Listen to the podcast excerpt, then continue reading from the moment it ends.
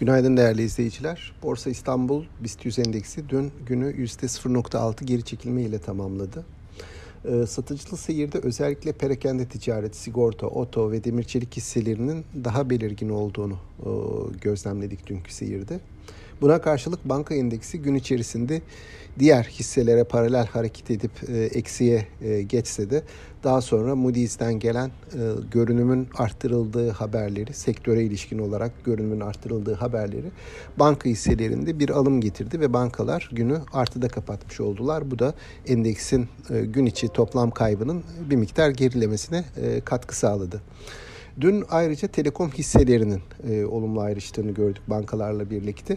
Yurt dışı tarafa baktığımızda ise yurt dışı piyasalarda satış baskısı hakimdi. E, ABD tarafında enflasyon endişeleri, Çin tarafında ekonomideki yavaşlamaya dair sinyaller e, borsalarda hisse senedinde risk iştahının baskı altında kalmasına neden oldu.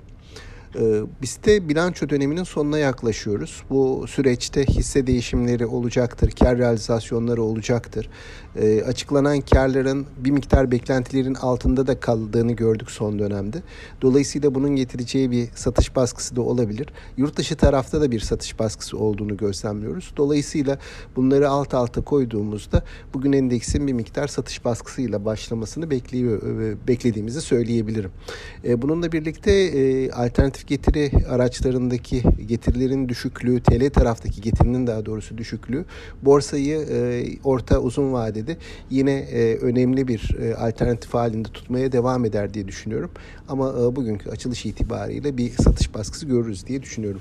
E, aktaracaklarım bunlar. Sağlıklı, bol ve bereketli kazançlı günler diliyorum.